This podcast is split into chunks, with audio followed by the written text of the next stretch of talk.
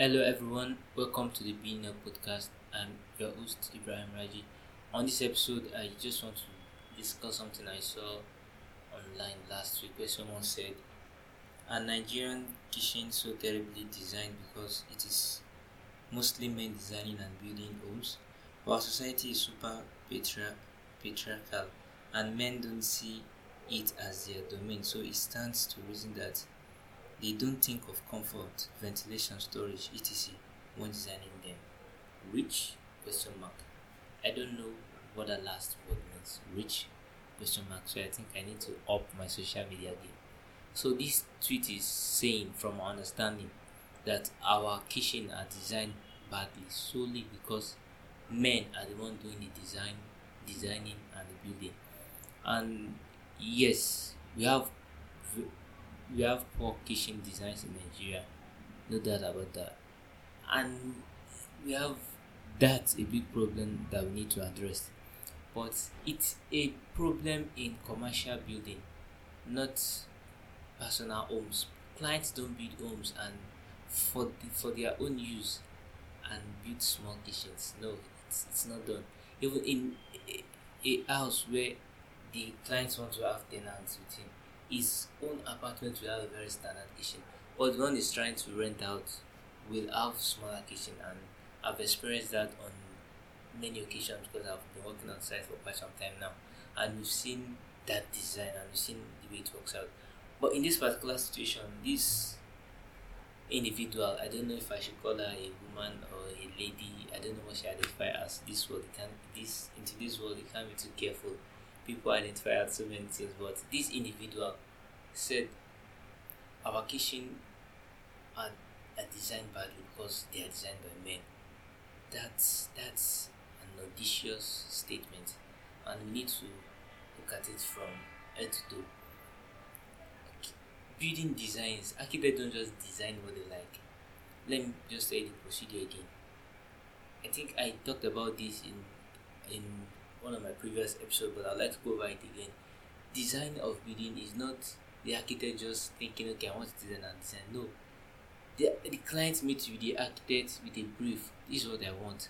And the architect start developing plans and design and working on it on the client's brief until the client is satisfied with what the architect has done. Not just the architect doing the architect's work here, he puts it in the architect puts his own concept into design. But you need to do what the client wants. So as a professional, I can now tell the client that this and this that I want might not be feasible. So let's do it this way and let's do it this way. Or let's add add this to your design so it can it can be more juicy or something. So it's the architect job to follow the client's brief and design according to that. And again, cost is also a problem. Building a large kitchen require furnitures, that will fit in into the large space. You can't just have a large kitchen that's empty. You should have enough furniture, enough facilities to make the kitchen full and lively. That's one reason.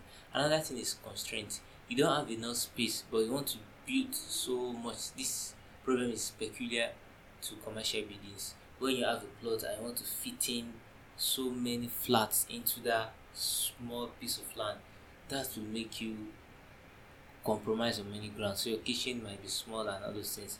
And, and as for ventilations, architects don't joke with ventilations. People designing building don't really joke with ventilations. The problem with ventilations, I can throw that to regulatory bodies. They should do more. They should do more. They are working hard, but I think they can do better in terms of checking how ventilations and all those things are done, especially in kitchen and important areas in our in our homes. So I think that's about it. Building are not just designed because men are the one designing it and they want to polish them, so they design the to be small. No, they have various reasons for various designs, and designs comes in many forms. The kitchen problem in Nigeria is is real, and I I can attest to that.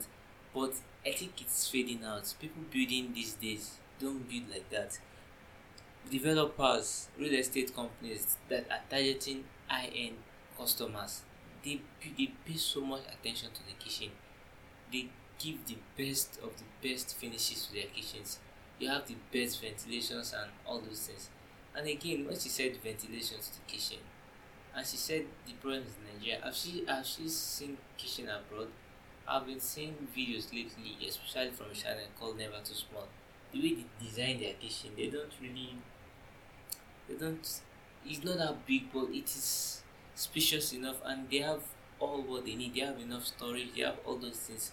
So the problem might be real, but the cause of the problem is very funny and laughable. So I hope you guys learned something from this. This is just an episode for me to just express what I think about the tweet.